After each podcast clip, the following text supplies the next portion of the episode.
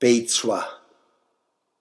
Beizhua ist eine chinesische Bezeichnung für einen vermeintlich gebildeten, aber sehr naiven Menschen aus dem Westen, der sich offensiv für Frieden, Gleichheit und gegen Rassismus einsetzt, dies aber nicht der Sache wegen tut, sondern schlicht um sein eigenes Gefühl der moralischen Überlegenheit zu befriedigen.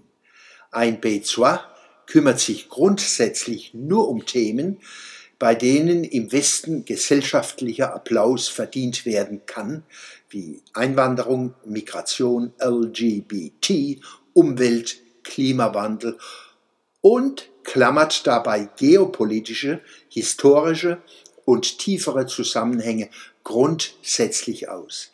Dies geschieht meist aus Unwissenheit, oft aber auch aus Angst, den Weg der vermeintlichen politischen Korrektheit zu verlassen und damit auch den gesellschaftlichen Beifall für sein Gratis-Engagement zu verlieren.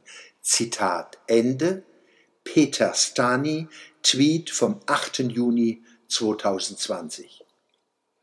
Obiger Text beschreibt eine weit verbreitete Mentalität im Westen, die sich in Exzessen politischer Korrektheit austobt. Zurzeit werden ganze Völker und Berufsgruppen mit dem Rassismusvorwurf überzogen. Aktuelles Beispiel.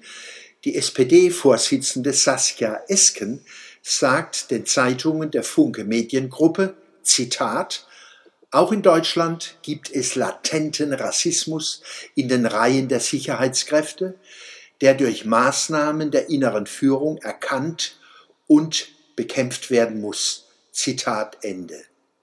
Aha, latent.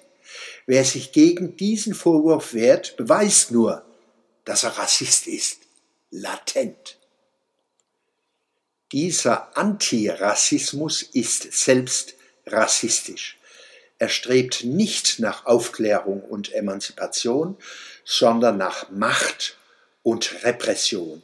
So werden in Deutschland Jahrzehnte emanzipatorischer Arbeit zunichte gemacht durch Zeitgeistneurosen und Dummheit. Deshalb setze ich naiv in diesem Falle in Anführungszeichen, denn was ist naiv, wenn Naivität rigoros instrumentalisiert wird? Und dies nicht nur von den politisch-medial Mächtigen, sondern von den Naiven selbst. Diese Naivität ist zynisch, also das Gegenteil von naiv. Das deutsche Kunstwort Gutmensch kommt wohl dem am nächsten, was im Chinesischen mit Beizhua gemeint ist. Beizhua, Hampeln an den Strippen der Antifa. Frau Esken ist, wie viele Zeitgeisttänzer, beides. Antifa und Puppet on a String. Wenn sie twittert, Zitat, 58 und Antifa. Selbstverständlich. Ausrufezeichen. Zitat Ende.